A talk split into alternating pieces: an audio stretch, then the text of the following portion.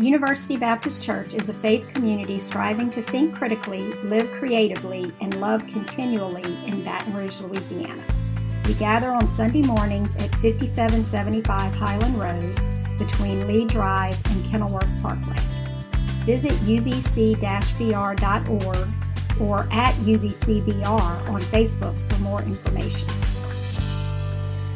The uh, Olympic Committee announced this week that the Summer Games in 2032 would be held in Brisbane, Australia. Since nothing says the Summer Games like baking in the sweltering heat of the outback in dead of August. But it's, it's inconceivable to think about the fact that the Olympic Games will actually take place here, actually in a few weeks in Tokyo. Uh, it seems rather odd considering the Games, you know, many countries haven't even had a chance to be vaccinated. But the Olympic Games is, is used to holding competition in the middle, middle of radical circumstances. Most of us remember the, the Munich massacre of the 1972 Games, in which Palestinian terrorists captured and killed Israeli athletes. But probably the most contentious Summer Games was the 1936 Berlin Games in Germany. The Nazi Party had become more flamboyant in their warmongering rhetoric as the world sat on the precipice of what felt like another great war. This was just two years before the night of broken glass. And yet, in the middle of the games stood a black American, Jesse Owens, who won four gold medals in the sweltering heat of German racism. Here's an image of Jesse on the medal pedestal. How audacious was it for Jesse to win every single competition in the face of, in just a few years, what the world would experience the fiercest expression of systemic racism by over 11 million Jews, Roma, handicap, homosexual, and black Europeans being systematically murdered by the Germans. You and I have the opportunity to do something audacious every single day. Oftentimes, we think we have to have great feats of faith to do so, but every day you have the opportunity to do something audacious. It's called prayer. We're in our series Audacious Prayers that will transform our lives. And each week we're examining a different type of prayer and why it's critical for thriving. And we're not just learning about different types of radical prayer, but we're challenging each other to pray every single day as a way of developing a fiercer and deeper journey with God. This morning, we're going to take a look at the audacious nature of the prayer of adoration. And for this, we take a look at the book of 2 Samuel, chapter 6, verse 12. Now, for the context of our story, David has united the two kingdoms, Israel and Judah. He sacked Jerusalem and made it its capital. And now he's bringing the Ark of the Covenant into the city, into the tabernacle. Now, remember, the Ark of the Covenant was created during the period of the wilderness. Uh, it contained the Ten Commandments, manna, uh, worship ephod, and the staff of Aaron. The significance of the Ark uh, is it represented to the people God's presence among them, the spiritual presence of God. And so, therefore, it was one of the most sacred objects of their faith. This is a high and holy moment for Israel's history, and we're going to pick up in verse 12. Excuse me, verse 13. When those who were carrying the ark of the Lord had taken six steps, he sacrificed a bull and a fatted calf. Wearing a linen ephod, David was dancing before the Lord with all his might while he and all of Israel were bringing up the ark of the Lord with shouts and sounds of trumpets. As the ark of the Lord was entering to the city, says in verse 16, uh, a city of David, Michal, David, uh, daughter of Saul, watched from the window. And when she saw King David leaping and dancing before the Lord, she despised him in her heart. Skip down to verse 20. When David returned home to bless his household, Michal, daughter of Saul, came out to meet him and said, How the king of Israel has distinguished himself today, going around half naked and full view of slave girls with servants and any vulgar fellow would do. Now, we should immediately learn from the text is that David had quite a broad resume. He was a shepherd boy, he was a giant slayer, he was a mighty warrior, he was a beloved king, and now we can add to the list of his resume half naked worship dancer. it's not every day that you see someone dancing in worship, uh, especially not every single day you see someone dancing half naked in worship, let alone the king. And there's a lot going on in this passage, especially the relationship between uh, David and his wife, Michal, lest we not forget that her father and brother were killed in battle in order for David to actually become king. And lest we not forget that David has a proclivity to love women. We're just, just a few chapters shy of what's going to happen with him and Bathsheba. And we're going to come to Michal's response here in just a moment because we don't need to lose sight of the significance of this moment for the Hebrew people and for David and for God. This moment is about the people and God bestowing, people and David bestowing adoration on God. This was not just simple worship, uh, throwing up some prayer to God, singing five stanzas of those old traditional hymns. This was not just a lifting of the hands to praise God or a clapping of our hands along with the beat. This is not walking through the motions of a worship experience because that's what we think we should do. Adoration goes beyond words and music and formalities and sanctuaries and worship services. In the height of his success and power and fame, David chose to bring the attention to God and to the city. Metaphorically and theologically speaking, David wanted to be wanted God to be at the center of the Hebrew people's new capital.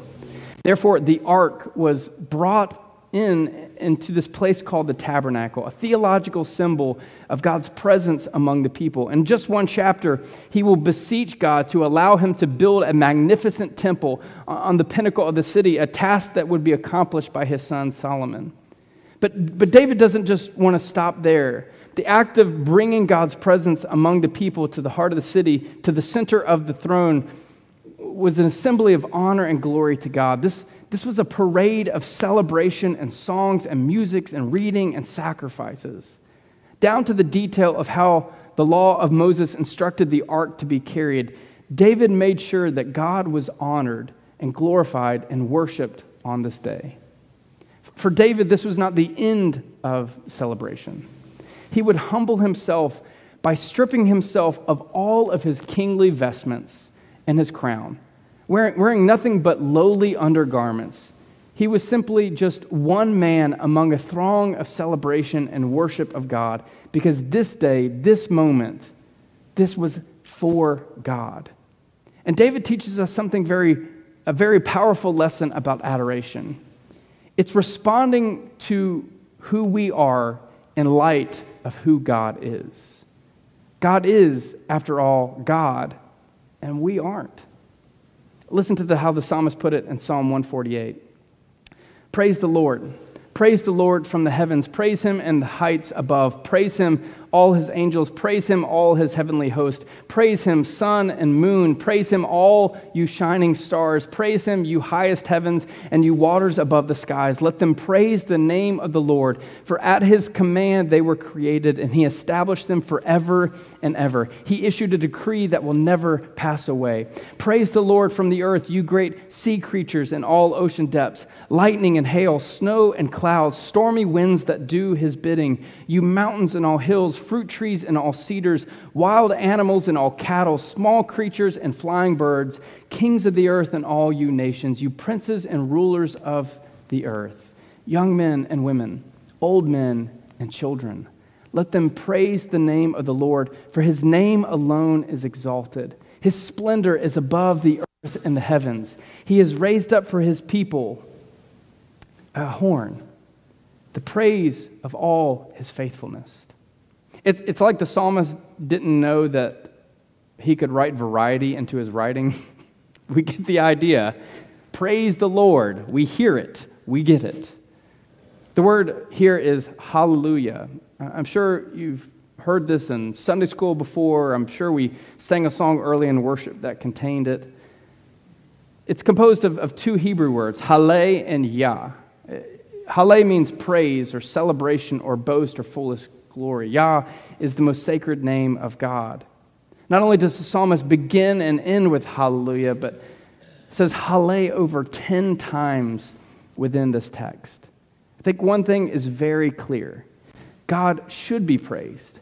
God should be celebrated, boasted upon, given the glory. We should praise God in the heavens above and in the earth below by all creatures and creation. God should be praised. God is, is great and all, but isn't there always a but? For as great as God is, we can think about a thousand things that have gone wrong in our life, let alone the world. We didn't get that job we wanted. She didn't say yes to going out on a date with me. I didn't get the raise that I deserve. He died too young. She shouldn't have to overcome this battle with addiction. My kids can't seem to make good choices in their adult life. My marriage is on the fritz. She was unfaithful to me. He's verbally abusive. This is not the car I wish I was driving. This is not the home I imagine myself in. These aren't the clothes that I want to be seen in. The waitress got my order wrong. I can't believe shipping has been delayed by one more day. They don't have the item I want on the menu anymore.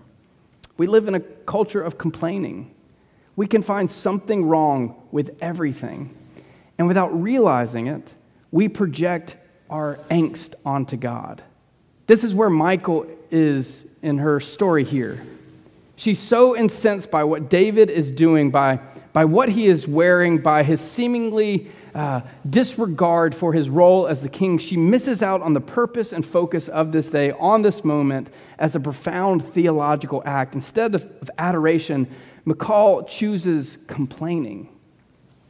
Adoration isn't about ignoring the things that aren't going the way that we want, but, but choosing to praise God in light of these things.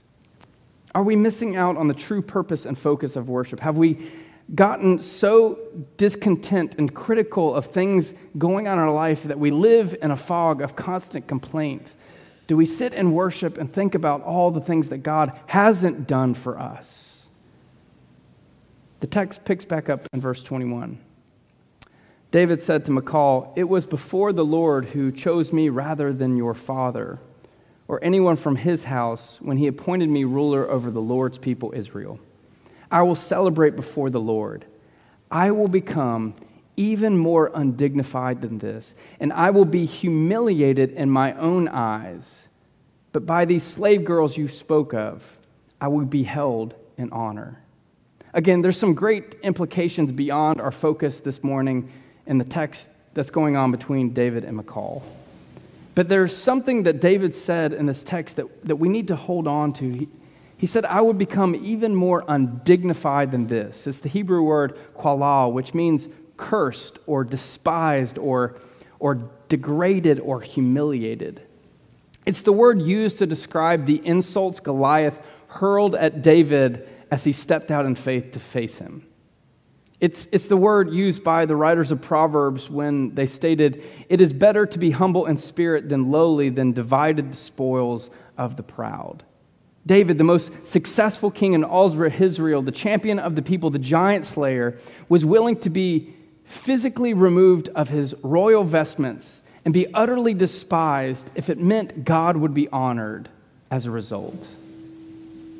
And this was challenged by his wife. David said that he would go even further than this if God would be honored.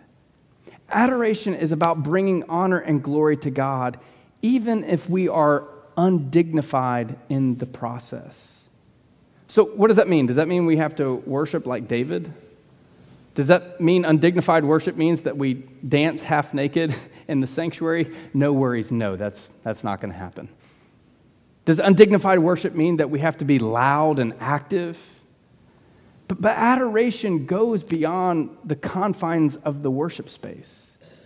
Are we bold and audacious in our faith to God that we're willing to go to unreasonable stakes for the sake of God's glory and honor? The Apostle Paul writes this to the Romans in chapter 12, verses 1 through 2. Therefore, I urge you, brothers and sisters, in view of God's mercy, to offer your bodies as a living sacrifice, holy and pleasing to God. This is your true and proper worship. Do not conform to the patterns of this world, but be transformed by the renewing of your mind. Then you will be able to test and approve God's will, God's good and pleasing and perfect will. Where you are is exactly where you need to begin. Even starting with a single prayer of adoration to God can change everything. As one person put it, you don't learn to praise in a day, especially since you have been complaining for years. New habits take time to develop, but you can begin today, practicing tomorrow and the next until it becomes part of you. If you're having a hard time recognizing the greatness of God, ask God give you eyes to see. Begin prayer with recognizing the many ways you see God at work in your life, expanding to the many ways you see God at work in the world. Adoration is a you prayer versus an I prayer. Examine your prayer life. Ask yourself, how much do I use the word I in my praying? If you're using I a great deal in your praying, it may be that the focus of your prayer is on yourself more often than it is on God. Consider the words you can use for God. God, you are holy. You are the righteous one. You are a wise God. Develop a vocabulary of praise. Often we do not praise God by, by, by our prayer, but if we consider all the many ways that God is at work, just open the scriptures and you can see the characteristics and names and titles of God within Scripture. Turn every truth you learn about God into praise. As you grow in your knowledge of God, use those truths to adore God. Strive to turn every single truth you glean from God into praise to God. But what does it look like, practically speaking, to live a life of adoration? Well, let's go back to verse 17. They brought the ark of the Lord and set it in its place inside the temple David had pitched for it. And David sacrificed burnt offerings and fellowship offerings before the Lord. And after he had finished sacrificing the burnt offerings and fellowship offerings, he blessed the people in the name of the Lord Almighty. Then he gave a loaf of bread, a cake of dates, and a cake of raisins to each person in the whole crowd of Israelites, both men and women. And all the people went to their homes. The significance of this day was not about an egotistical God that needs recognition. Instead, what we see and hear through the actions of David's and the priest is to turn adoration into a living act of love. They blessed the people. They prayed for hope and fortitude and prosperity over them. They provided the people's physical needs by throwing a party and celebrating a meal of God's bounty. David shows the adoration of God, configures our lives to living out a way of love and service to others. In fact, going back to that passage I read earlier from Romans chapter 12, Paul goes on to say, Love must be sincere. Hate what is evil. Cling to what is good. Be devoted to one another in love. Honor one another above yourselves. Never be lacking in zeal, but keep your spiritual fervor serving the Lord. Be joyful in hope, patient in affliction, faithful in prayer. Share with the Lord's people who are in need. Practice hospitality. Bless those who persecute you. Bless and do not curse. Rejoice with those who rejoice. Mourn with those who mourn. Live in harmony with one another. Do not be proud, but be willing to associate with people of low position. Do not be conceited. What, what Paul is urging us, what, what David is showing us, is that adoration of God matches the way that we live our lives and treat other people. If we truly adore God, then our lives are convic- configured to think and speak and treat others with honor and love. What did Jesus say the most important command is? To love the Lord your God with all your heart, mind, soul, and strength. And the second is just like it to love your neighbor as yourselves. There's a fascinating passage from the prophet Isaiah um, that really echoes the message spoken by the prophets, the Hebrew people. You see, we often think that the Hebrew people suffered at the hands of the Assyrians and the Babylonians, forced into exile because they lacked a proper worship of God. It's not that they weren't worshiping God, but the fact that they thought they could worship God with one hand and take advantage of their neighbor with the other. And God says through the prophet Isaiah, The multitudes of your sacrifices, what are they to me? I've had more than burnt, enough of your burnt offerings and rams and fatted animals. I have no pleasure in the blood of bulls and lambs. When you appear before me, who asked this of you, this trampling of my courts? Stop bringing meaningless offerings. They have become a burden to me. I am weary of bearing them. When you spread out your hands in prayer, I will hide my eyes from you, even if you offer many prayers. I am not listening. Your hands are full of blood. Wash and make yourself clean. Take your evil deeds from my sight. Stop doing wrong. Learn to do right. Seek justice. Defend the oppressed. Take up the cause of the fatherless. Plead the case of the widow. God doesn't need our praises, our worship, our offerings, our songs. What God truly desires is that our lives honor and glorify God by the way we live out the way of Jesus, which means loving our neighbor as ourselves. The adoration of God changes us from the inside out. Adoration leads us to live out God's love by the way that we live our lives to our neighbors, especially our neighbors who are very different from us. This is what's happening in the life of David in this moment. He was a shepherd boy, the lion killer, the giant slayer, the chosen king, the unifier of kingdoms. But all that comes to second when it comes to God. This is why he was called a man after God's own heart. David was changed from the inside out, honoring God with this audacious act of adoration by also honoring his neighbors with an equally audacious act of charity. Adoration changes our lives. If our lives don't change, we're not truly recognizing who God is. We're not giving God credit where credit is due. Therefore, our lives, our praise of God, must be a reflection of the way that we live our lives and treat others. Throughout this series, we are ending the sermon with a prayer corresponding to the given theme of the morning. Repeating these words do not mean praying these words, but allowing our heart and our mind and soul to sink into the meanings of these words as we lift them to God who hears our prayer is a powerful act of faith. So, my challenge to you this morning is that you will pray this prayer throughout this week. The, the prayer that we're going to pray in just a moment is featured on our church website. It's pe- featured every week in the newsletter, The Window.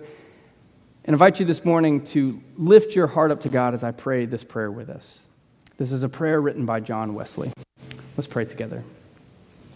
O Lord God Almighty, Father of angels and humankind, we praise and bless your holy name. With all your goodness and loving kindness to humanity, we bless you for our creation, preservation, and for your unceasing generosity to use us throughout our lives. But above all, we bless you with your great love and the redemption of this world by our Lord Jesus Christ. We bless you for bringing us safe to the beginning of a new day. Grant that this day we fall into no sin neither run into any kind of danger. Keep us, we pray, from all things hurtful to the body and soul, and grant us your pardon and peace, so that being cleansed from our sins, we might serve you with quiet hearts and minds, and continue in the same until our life is end through Jesus Christ, our Savior and Redeemer. Amen. This morning, we're reminded of just how much we should praise God and the fact that we are partaking in communion this morning.